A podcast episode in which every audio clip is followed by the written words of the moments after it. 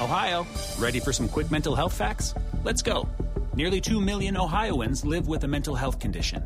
In the U S, more than fifty percent of people will be diagnosed with a mental illness in their lifetime. Depression is a leading cause of disability worldwide. So why are some of us still stigmatizing people living with a mental health condition when we know all of this? Let's listen to the facts and beat the stigma.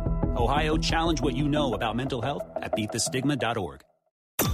Judge Jeanine Pirro. She's the outspoken host. Judge Jeanine Pirro is dominating the headlines right now.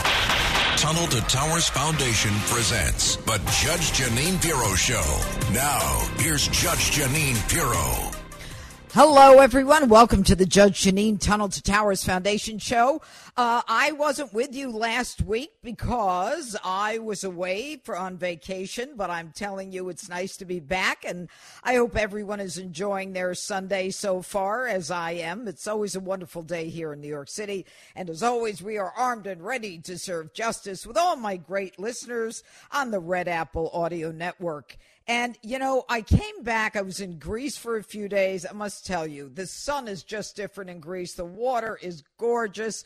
It was truly beautiful. So I come back to the United States, and there's like so much going on. I, I must tell you, though, I did unplug for the week. I did. I did. I admit it.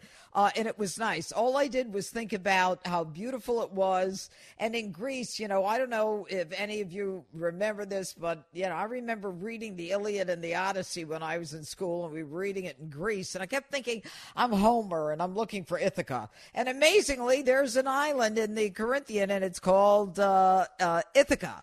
And uh, it was, it was really very cool. It was very beautiful, very beautiful place, beautiful food, wonderful. So I come back to the United States. So much is going on in this country. You know, it it, it is great to be back. I love America.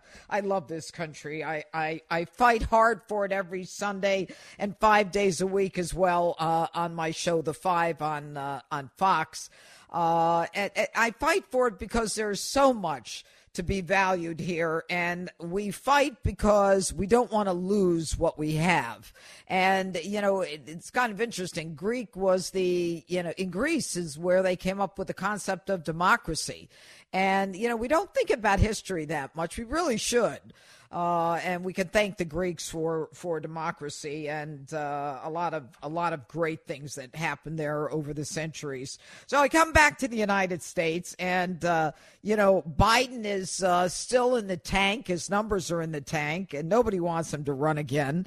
And uh, what I thought was hysterical was there was this debate between two Congresspeople in New York uh, who are running, uh, and their their district has been redistricted, so they're running against each other.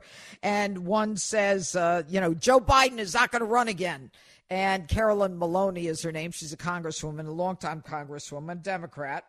And uh, she says, uh, you know, he, he's not going to run again. And apparently uh, after that made a lot of news this week because, you know, nobody's saying for sure if he is or isn't. So uh, neither would answer until she came out and said he's not going to run again. So while Joe's overall approval rating is like thirty-three percent, the lowest in modern history, uh, and by the way, ninety-four percent of the Democrats under the age of thirty don't want him to even be the nominee. So apparently, Carolyn Maloney, this congresswoman who says she's not going to run, the Democrat, she must have gotten beat down right after that debate, because the next day she says, and get this, she's on C N N and she says, Mister President, I apologize. I want you to run. I happen to think you won't be running, but when you run, or if you run, I will be there one hundred percent for you, Maloney says while looking into the camera on C N N show. You deserve it. You're a great president. Thank you for everything that you've done for all the states and all the cities in America. Thank you, Mister President. Okay. My reaction to that is, number one, what the hell is she thanking him for? What has she done? What has he done for the big cities? Uh, and number two, Uh, she says he's a great president. Well, like eighty-eight percent of the people in this country think we're going in the wrong direction. But, I mean, that gives you an idea of how politicians, I mean, they're just not trustworthy. They're not honest. They're hypocritical. We need to go back, I think, where there are no parties, where people are just honest with what they say and what they think. And then we had... Uh, we had uh, uh, Texas Governor Abbott. He sends these illegals up to the cities in the Northeast. They freak out. In New York City, the mayor in New York City is freaking out because they're sending illegals to New York. Hey, mind you, you should only be sending, leaving them at the border, so the so southern states have to deal with it. But I want you to listen to the mayor of New York City, Eric Adams, responding to these illegals. Things as a political... Um, play, it's, it's, it's, it's just, he finally admitted what we were saying. And uh, we're going to continue to be open arms. This is who we are as a city, and we just need help from the federal government. We have a, we're having a great conversation this afternoon with the federal government uh, to figure out how we can get this right. But it is despicable what we're witnessing in Texas. Okay, so there you got the mayor. He he wants to welcome them with open arms, but what's despicable is what's happening in Texas. That means that Texas Governor Abbott shouldn't be sending these people to New York City. Hey, Mayor Adams, you're a sanctuary city. Deal with it. The southern, Texas, Arizona, they don't get any money from the federal government. Federal government just says we're going to keep these borders open, and that's the end of it. And now you've got Mayor Bowser from D C saying, I want one hundred fifty National Guard to come in to take to deal with these illegals. The federal government says no. You know what? They're hypocrites, all of them. Blame Joe Biden. He's the problem. Now, we're going to get to all those topics and break it all down for you here on the Judge Jeanine Tunnel to Towers Foundation show. Plus, later on in the show, uh, I'm going to be speaking with Charlie Kirk and Colonel Kellogg about what else has been going on in the country. It's all coming up in just a few moments here on the Judge Jeanine Tunnel to Towers Foundation show. And never forget, join the Tunnel to Towers Foundation on its mission to do good in honor of America's heroes. Donate eleven dollars a month at T two T dot org. That's T the number two, T dot org. Up next on the Judge Jeanine Tunnel to Towers Foundation show, I will be speaking with General, I called him Colonel, sorry about that, Keith Kellogg, right here on the Red Apple Audio Network. This is the Judge Jeanine Show. Now, here's Judge Jeanine Pirro. Welcome back to the Judge Jeanine Tunnel to Towers Foundation show. Joining us now is a an extremely competent guy who is always interesting to listen to. He is retired Lieutenant General in the United States Army and former National Security Advisor. Please join me in welcoming General Keith Kellogg to the uh, to the Judge Jeanine Tunnel to Towers Foundation show. Now, I, I just want to tell you a little bit about the General. I mean, he served as National Security Advisor to Vice President Pence, Executive Secretary, Chief of Staff of the United Nations National Security Council in the Trump administration. During Vietnam, he served in the one hundred first Airborne Division, and uh, after qualifying as a U S. Army Special Forces officer, an advisor, uh, it goes on and on, folks. This guy's the real deal. All right, good morning, General. Uh, I come back from Greece. Uh, I'm not listening to the news. I come back, I find out that good old uh, Nancy Pelosi decides that she needs to go to Taiwan. Who the hell knows why? And uh, now what we've got are the Chinese who are engaging, apparently, as I understand it, in uh, simulated attacks on Taiwan uh, and a, you know, heightened simulation war. What, what what is going on? Do you know why she went there? And what are the implications and consequences? Yeah, Judge, Judge, thanks for having me. Look, first of all, it was an uncoordinated trip. I mean, that was very clear when you had the administration's reaction to her deciding to go. Uh, they and they pushed back on her, and then they had the military departments, uh, primarily the chairman of the Joint Chiefs and the Secretary, try to push back. She went anyway. I think, you know, very candidly, Judge, once she had got out that she was going, and we, they were caught in a, a real bind. You know, they were damned if they did and damned if they didn't. We're going forward. The problem is now with Taiwan, the Chinese are now looking at this, and they're putting multiple incursions into the the Taiwan's airspace with uh, air, uh, hundreds of aircraft going into the air defense identification zone. They're firing rockets and missiles all around Taiwan. It's a clear show of force by them. And my concern now is that while we thought this was just going to kind of continue to go on in time, they, the Chinese, President uh, Xi, is looking at the United States in a very weakened state, and the leadership is in a weakened state based on everything you see happening around the world. And I think he's now thinking, maybe I can do this within the next two years of c- conduct an invasion of Taiwan and bring it uh, under the r- realm of China. And it was all, this is of our own making. And they've kind of forced their way into this, and now we're kind of stuck with it. You know, it, my frustration is this administration sometimes doesn't understand the gravity of their moves when they when they make these decisions. You know, when you look at multiple national security events simultaneously, one can be hard. But they've got China, Taiwan, Ukraine, Russia, Iran nuclear deal. They've got Afghanistan. They got North Korea. And I don't think they've got the adults in the room to handle this. And, and I think in the next couple of years, we're going to have some real problems. You know, it's interesting, uh, General Kellogg, that you predict that China could possibly invade Taiwan while Biden is in office. Um, and, you know, when you identify all of the calamities going on in the world, the United States is exhibiting not just a timid foreign policy, but a, uh, a disorganized one. Let's go back to uh, uh, Nancy for a minute, an uncoordinated trip. There are some people saying, gee, that's great. Nancy did it. She showed how we're tight with uh, Taiwan. We support them. But what the United States, go back, let's go back to the policy, has a one China policy. Policy, which basically says everybody, it, it, it's China, and that's the end of it. But do we have a tree, treaty with Taiwan that we will defend it if it's in, if it's invaded? No, no, we, we used to. In nineteen seventy-six, Jimmy Carter abrogated the treaty. It was, it was the Pence Treaty with with Taiwan, and the, and they did it. Carter did it on his own, and, and Congress was so mad at it. That's when they passed what's called the Taiwan Relations Act, which means we give them arms, defensive arms. And, I, and you're right about this. When we went back to a one China policy, it goes back to the Shanghai Communique of nineteen seventy-two when Nixon was last night in visiting uh, China. Mm-hmm. They signed this communique. It basically said, well, it's one China policy and Taiwan will become part of China. Uh, we're going to do it through diplomatic means. I, I remind everybody, Taiwan has really never been part of China. China and Japan fought a war in in, in uh, the late eighteen hundreds. And as a result of that war, and China lost the war. Mm-hmm. That Japan gained control of Taiwan. So Taiwan, for years and generations, have been has been part of Japan, not part of Interesting. China. No you know what? I'll bet. Owned it. I bet a lot of people, General, didn't know that. I, I bet a lot of people, you know, it, it, look, this isn't a priority for, for Americans, but everybody kind of just assumes that China at one time ruled Taiwan. But you're saying that didn't happen. No, because they lost the war in the late eighteen seventies with Japan. And Japan gained Taiwan in perpetuity forever, sort of like Guantanamo Bay with the United States of America and Cuba.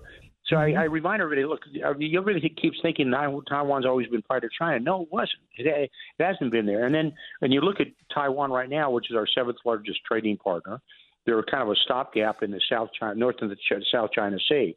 And when it goes back to Nancy Pelosi visiting there, I wish she would have coordinated with everybody. But more important, I wish she would have taken them down that she went.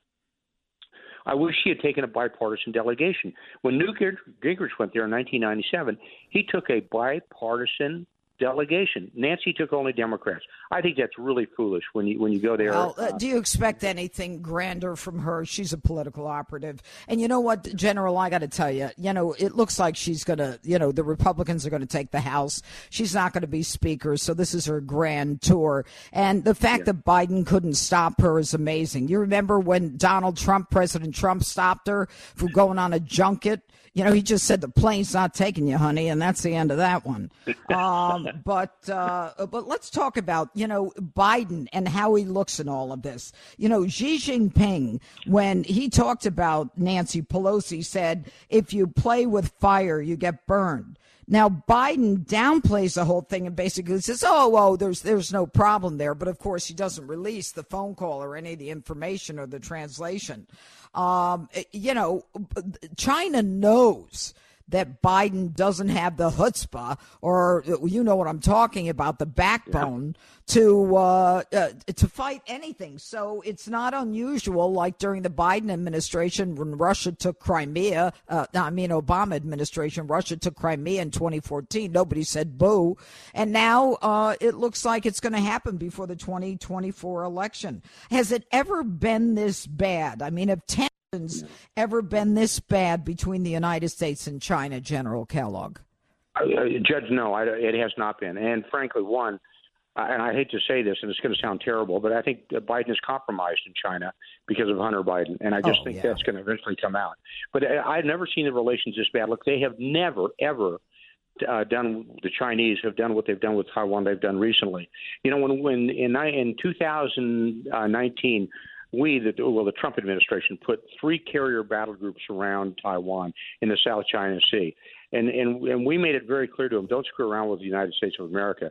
And I just don't think that the Chinese really have any respect at all for Joe Biden. And remember, remember Bob Gates said, his former Secretary of Defense, right. and former Director of C I A, you know, Joe Biden's been wrong on nearly every national security decision in the last forty years. Yeah, foreign policy, right. Said, Yeah, and Obama said, never underestimate Joe's ability to screw something up. You know, Judge, here's where I think the real, you know, cut comes from is when when the Obama administration went under after Osama bin Laden, and they were in the Situation Room making the decision to go or no go to go take down Obama. I'm, I'm sorry, take down Osama bin Laden. Right. The guy in the room that said, no, don't do it was Joe Biden. That sets you up for a character flaw on leadership and having having the courage to do something. And I think it, it's coming true in spades with every national security issue we have currently. Name me one – somebody I, I challenge anybody. With all of those things going on right now, name me one good thing he's done. Well, they would tell you, yeah, but General Ke- Keith Kellogg, they'll say, well, he got out, he got Zawahiri. You know, good for him. Yeah, and that's one of – but but my counter to that is, yeah, that's really good, but, you know – this is one of those they've let, they abandoned Afghanistan just about a year ago. Right. And the guy in charge of, of, of Afghanistan, the the interior minister, the guy responsible for safety and security, is a guy named Siraj Haqqani, who runs the Haqqani terrorist network. Haqqani network, oh, way, right. This, this guy's got a ten million dollars bounty on his head from the F B I. And this guy's your interior minister, security. So, of course, he's letting al-Qaeda run wild in that area. And, and I think that's an ungoverned state. It's sort of like in our old Wild West, we had the hole-in-the-wall gangs. I, I think you're seeing that in Afghanistan right now, where every known terrorist group is going to go in there because they know it's, it's uncovered space. So he could say, yeah, we got Zawahiri, but why did he go there in the first place? I mean, yep. Why was he allowed to, to operate freely and openly uh, in, in pure violation of every accord we ever had with anybody? Well, you know, I think that Biden's fumbling and his strategic ambiguity uh, and his weakness, even with the Speaker of the House, Nancy Pelosi, sends a huge message. Uh, it, it really is embarrassing, I must tell you, General Kellogg, as, and all of the, the, the collateral, not collateral, but the other issues that are that are pending. You know, we've got Ukraine and Russia and, you know, the, the debacle in Afghanistan where the Taliban has. Did we ever figure out, although no one will admit it, The, the, the value of the equipment that we left in the hands of the Taliban? Or did anybody ever talk about, you know, the fact that thirteen people were killed unnecessarily when they, they do an exit plan from a cosmopolitan airport as opposed from a, uh, a, a fort that was protected? I mean, it's just, it's, it's lunacy. Yeah, well, you, there's three things could have happened. It was either poor planning, poor execution, or poor decision-making Uh, by the President of the United States, who is Commander-in-Chief, and it's the it was poor decision-making. There were plans set in place, and I know this with an absolute fact, certitude, because I was involved in it. There was absolute well-done planning for us to get out in a disciplined manner, and, and we were going to reach a certain position in our force structure where we're going to have thirty-five hundred troops on the ground, over three thousand paramilitary. We we keep the airports. We'd keep everything ready to go, and then Biden just walked out the door on it. So that's what I'm saying. I think – You know, I, I, the planning was okay. The execution was ready to go. He just made some bad decisions out there. And, you know, the more important thing is the biggest uh, – when you look at uh, the, the biggest prison, he opened up the biggest prison right after he, he abandoned Afghanistan. You know, all the former Taliban just walked out the door. Oh, right, right. That was at the uh, at the fort there. What what was the name of that fort? I can't remember where they were. Uh, uh, not uh, not at Kabul. Um, oh, just um, yeah, the air base there. Yeah, yeah, and okay. It's a shame. Had they stayed there, I mean, these people uh, would have been in jail. But the, the bottom line is that that that the president fumbled it. And the amazing part of it, General Kellogg, is that Biden chose to blame Trump, saying we had to get out of there. Uh, and Trump didn't give him a deadline. Trump basically, you know, said that there is we we we will end the war and it's time to leave. But that didn't mean you leave like in a panic, uh, which is yeah, what it- they did.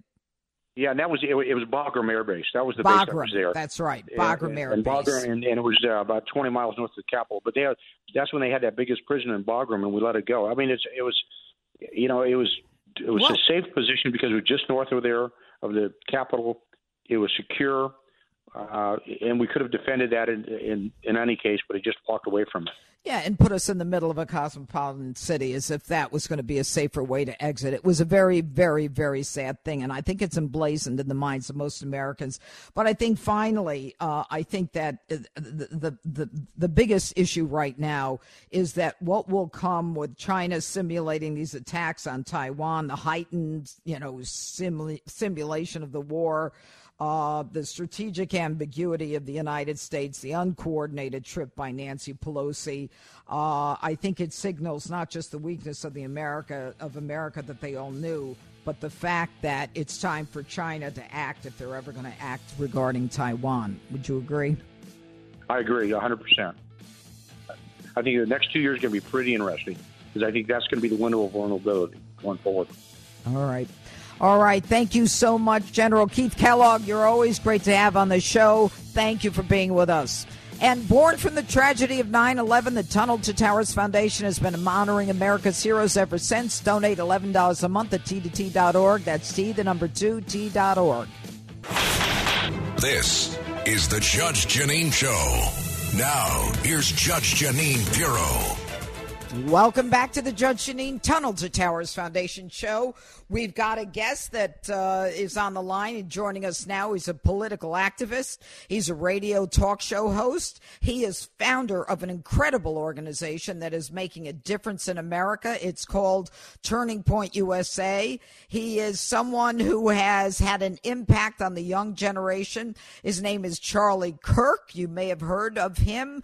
You may have seen him on television on Fox. And uh, he has written a new book. It's called The College Scam, How American Universities Bankrupt and Brainwash Away the Future of American Youth.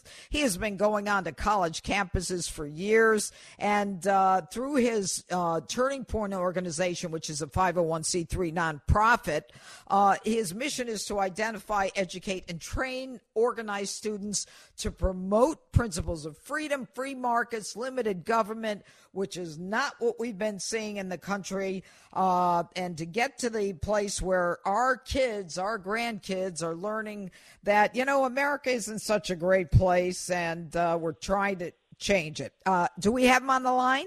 Okay, good. Charlie Kirk, welcome to the Judge Jeanine Tunnel to Towers Foundation show. How are you? Good, Judge. How are you? I'm terrific, thank you. I'm back from uh, vacation, and I come back, and the you know, country's in a mess. But then again, I guess if I were here, I would have been able to see it day by day. But Charlie, I just talked about you and the fact that you're one of the people who's making a difference in this country, a huge difference. You wrote a book that uh, The College Scam, How American Universities Bankrupt and Brainwash Away the Future of the American Youth. You didn't go to college, right? That's correct. Yes. Okay. So, what are you what are you telling us in your new book, Charlie? Well, th- thank you, Judge. In the new book, I'm basically making the argument that some people should go to college, but the industry itself is disserving, uh, not serving young people well. In fact, too many people are going to college. For example, forty percent of people that enroll in four-year college drop out. forty percent.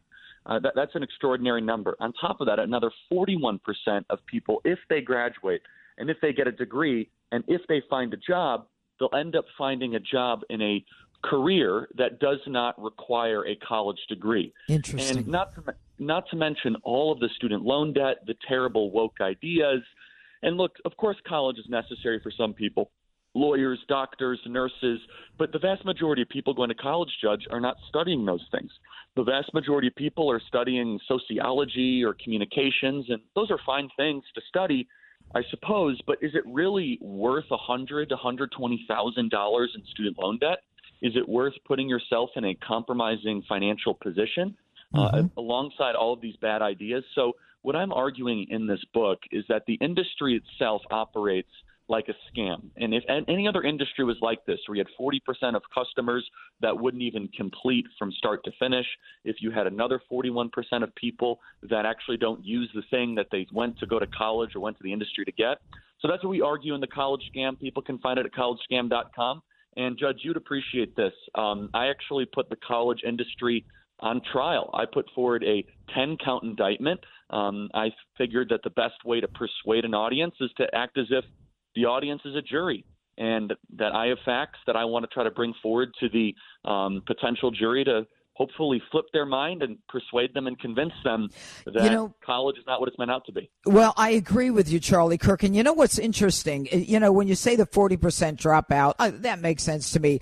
But also forty-one percent, if they graduate, go on to a job that is not really connected to the uh, to the uh, major, yes. to the uh, the, to the, the career that they expected to be involved in. And I think that that is something that makes a lot of sense. Uh, but it's almost a cultural thing, Charlie Kirk. Wouldn't you say that if you're not college educated, you're not considered, you know, sophisticated enough? And that yep. argument, I think, especially now after the pandemic, is losing some of its um, some of its shine, but also um, not just because of the pandemic, but because of people like you who are coming out and really exposing what's going on uh, in this this money making industry. Well, thank you. Yeah, and I, I totally agree, Judge. First of all, there there is a lot of cultural pressure. Still, people come up to me and they said, "Hey, Charlie, you know, if you go to college, you could really make something of your life." Okay, you know, I'll, I'll do that in the next decade. You know, and, yeah. and, and it's just it's just kind of part of how we judge success. That if you don't have the piece of paper, you're treated differently. And mm-hmm. the second part is you're, you're you're exactly right. I think that COVID opened up a potential educational renaissance in our country, where people are reconsidering education more seriously, at least in my opinion, uh, in the last thirty years and definitely, you know, in the last ten years. People have been talking about education this much in a long time. And so what you saw during the pandemic especially is you saw these unbelievably high-priced universities that did not adjust their tuition at all, despite the fact going to completely online. And yeah. so it asked, a lot of students said, wait a second, then wait, what, what, why, why don't I get a little bit of an adjustment? Because the reason the colleges didn't do that, Judge, is they were afraid that all of a sudden that would open years of following questions of them adjusting their tuition when they're there in person. Interesting. Right? So they, yep. they couldn't budge an inch. And so you're totally right.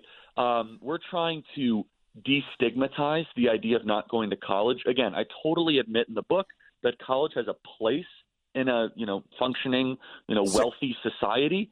But I think sixty to seventy percent of the kids that enroll in, enroll in college should be going to community colleges instead. Plumbers, welders, elect- electricians, H V A C, computer programmers, things that four-year college doesn't always offer them. Well, let's talk about the ramifications of this. You know, let's talk about the fact that, uh, you know, you, you go on The View to talk about your book. And um, or, or did The View? No, I, um, I didn't go no, on. No, you didn't yeah, go on. I uh, no, yeah. They trashed you. You weren't even there, yeah. and they trashed you. That's right. And you considered it defamatory. And they basically said that uh, uh, that you guys were involved with neo-Nazis or something. Tell us about that. Yeah, it, it's all a bunch of garbage. You know, Judge, I really wish I could have went on. I, you went on a couple of years ago, if, not, if I oh, remember. Oh, yeah. Uh, that was a wild, it was wild. They threw me out, and I was happy That's, to go. yeah, they, they, they have a tendency to do that. So, yeah, it was it was really interesting. We had our amazing Turning Point U S A Student Action Summit. You went down there, Judge. Yeah, oh, I love it. Event. I was there. Yeah, five thousand students. just, And they're all, you know, super well-dressed and patriotic and not radical at all, and yet the media, they ignore that, right? So the the during the event, there were these five lunatics that very well could have been Democrat paid operatives. I only say that because mm-hmm. we saw that in the Glenn Youngkin campaign. This is a strategy and a tactic we're seeing pop up more and more. Definitely. And I could go into detail, but but there were at least ten or twelve very suspicious kind of characteristics with these quote-unquote neo-Nazis. But okay, let's pretend that they were real.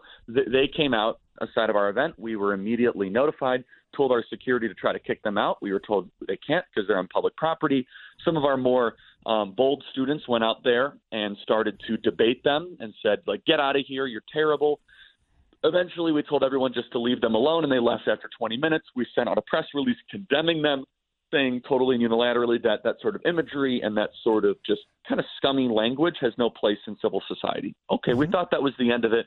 The media wrote it up, and then, you know, they, they wrote – I'd say the media did an okay job, not a great job. They made it seem as if the Nazis were there in support of us when they were protesting us. Anyway, who cares, right? The, the media does what they do, and I thought the story was over. The following Monday, The View comes, and Joy Behar starts on one of her nearly incoherent rants where she just starts saying – random words and putting them together. And she says something like Joseph Goebbels and this whole thing. And right before break, Whoopi Goldberg got really excited, of course, not doing her homework. And she said that, quote, Turning Point was complicit because we let the neo-Nazis in. We let them into our ranks. Mm-hmm. Totally false, defamatory, slanderous, not even so the opposite. So then you, you then demand an apology yes. and more because they defamed right. you. It was not true. That's right. Exactly. And so we sent a cease and desist letter. There's other parts of the story where Whoopi actually tried to correct herself, but she did so incorrectly. That That's a longer story. But we sent a cease and desist letter. They read it publicly on air. Eventually, Whoopi offered this kind of half-hearted scripted apology, which, look, I appreciate the gesture as an apology. I'm trying to be someone who forgives. I also struggle with this judge when it's so obvious she doesn't mean it. So yeah, it's just, yeah. Well, look, with, th- so. this is just a perfect example, Charlie Kirk, of how the left wants to demonize the right. They don't care what the facts are, but let's just demonize them. But I want to talk to you. You know, your book is on the uh, is on the issue of colleges, and now you've got the Biden administration who's talking about getting rid of uh, college debt for young kids when mm-hmm. we've got more jobs available than ever, when these young kids are, you know, have a whole lifetime ahead of them. And I keep saying, if you want to give anybody extra money, how about you give it to the veterans, the senior citizens who have to figure yes. out whether they can buy food or gas? Talk to me about that. Well, look, if we're going to do student loan forgiveness, let's make the colleges pay. This is something I say in the book, which is, why don't you have the scam of the cartel or the cartel that runs the scam pay it off? For example, Harvard has a fifty-five billion dollars tax-free endowment. Why don't yep. they take five billion dollars of that and wipe out all the student loan debt of every Harvard graduate over the last thirty years? Yes. Or how about University of Texas, Austin? They have a fifty-two billion dollars endowment. You know, wow. student loan forgiveness is actually – yeah, and I tally it, by the way, Judge. The top, the top ten endowments in America total over two hundred fifty to two hundred eighty billion dollars. It's actually more than that. The market down, is down a little bit, as your as your audience knows. But at the height of the market, it was well over three hundred billion dollars tax free. And so what these wow. colleges have actually become is they've actually become hedge funds with schools attached. Not all of them, but out the top fifty schools that you think of, even University of Michigan and you know, University of Florida and Stanford, they have these massive multi-billion dollar endowments. And guess what? They don't use them for tuition assistance. They don't use them. They what do they use, use them for? Scholarships for their, to perpetuate their own growth. The, the goal of the endowment mean? is to, well, to grow the endowment and to buy, to build new buildings. So endowments more than anything else is kind of to expand the real estate empire of the college. That is one of the main missions. And then to preserve the assets and to grow the assets. Amazing. So Harvard's, Harvard's, Harvard's endowment, their goal is to make sure the number next year is bigger than this year. Well, all right. And, so let's move on yeah. to something else, Charlie Kirk, because I, I, I love having you on the show. I want to get your take on this. So we've got Brittany Griner, okay? This woman violates the law of Russia. Uh, there, she admitted that she had the, um, uh, the cannabis with, in hashish oil, no less. Uh, in her luggage. Uh, she never said anybody planted it. Um, she said uh, she was sorry that it was, she didn't have any intent to violate the law. Um, but this is a strict liability crime. And now you've got the Biden administration all over themselves. But let me say one thing. As a prosecutor, they have a law. She violated the law. Clearly, the sentence was egregious, nine years. Why is the Biden administration so wild about getting her back that they want to exchange her for the merchant of death and the arms dealer? And now all of a sudden they're tying in Paul Whelan, who's an, uh, a Marine veteran who's been there for four years, a white guy that nobody's talked about for four years. Now all of a sudden they're like, okay, we'll bring him back too. What's your take on the Brittany Griner case? Yeah, I mean, look, it's celebrity privilege, right? And so uh, Brittany Griner is um, a W N B A star. She shouldn't have done what she did. She's got to serve, you know, the penalty for that. And as an, you know, she's a fellow American. And so I hope that our government does something to try to get her out. But the preference and the focus on trying to move around, you know, closely held Russian nationals or people linked to the Russian government is grotesque. But it's celebrity, it's celebrity privilege, Judge. The message it sends. You know, you know how many preachers and pastors are in third world prisons right now that don't get priority from the U S government? A lot. Well, look I mean, at Paul Whelan. And, you know, here's exactly here's right. the, here's the part of Charlie Kirk that really makes me wild. Uh, Brittany Griner, this W N B A star, she took a knee every time the national anthem That's was exactly played. Right. And then, as, you know, time went on, she wouldn't come out of the locker room until they stopped playing the national anthem. And now she wants the cavalry to come and get her right away. This is unfair. Okay, there's no talk of her not being guilty. That just the, the talk is, and I agree, that it was an egregious sentence. And, you know, they're playing games. It's Russia. But, you know, yep. I, I got to tell you, you know, she uh, hopefully she will start. And they will get her back when they exchange her for the merchant of death. They will get her back. Hopefully she will recognize what a great country this is. This is the United States of America. America. We honor this country. We honor the flag, the national anthem. And yet she despises it, but now she's in a bit of a bind. Do you yep. think she'll change? Uh, I don't think so. She might be quiet for a little bit. But also we have to understand the Russians are playing us like a fiddle. They know right. exactly what they got here, right? They know that they have a left-wing anti-American activist, which of course then will get the attention of Joe Biden, right? Just mm-hmm. think about if, if Brittany Griner was – a patriotic, conservative, you know, kind of like a Herschel Walker type athlete. Do you think Joe Biden would be mobilizing the U S government? Think about how sick that is, Judge. The anti-American activist gets the priority from the government. But Russia knows what they're doing. Because, so they're over-sentencing Griner intentionally. They're treating her like garbage intentionally to try to get a prisoner swap in return. There's no question. Charlie Kirk, it's always great having you on the Judge Jeanine Tunnel to Towers uh, show. Good luck with your book. It sounds phenomenal. Uh, everybody ought to get a copy of it. Basically, The College Scam, How American Universities Bankrupt and Brainwash Away the Future of American Youth.